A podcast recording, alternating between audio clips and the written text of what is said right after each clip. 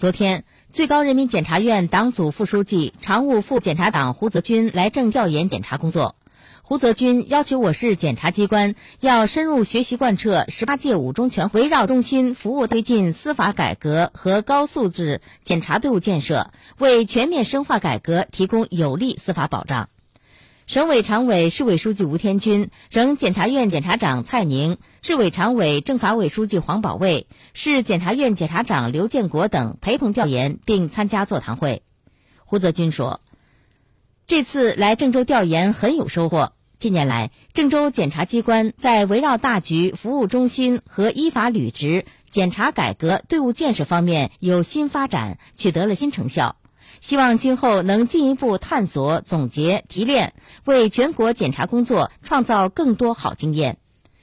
就做好今后检察工作，胡泽军强调，机关要把学习贯彻十五中全会精神作为重要任务，认真谋划好当前和今后一个时期的检察工作，充分发挥检察职能，围绕中心、服务大局，为促进经济发展、社会和人民群众安居乐业作出应有贡献。要不断研究新情况，解决新问题；要有责任意识、大局意识，统筹考虑，积极推动以完善司法责任制为核心的司法改革；要抓班子、抓队伍、抓责任追究，切实加强基层基础建设，始终做好思想政治工作，努力建设忠诚可靠、利民的高素质检察队伍，推动检察工作创新发展。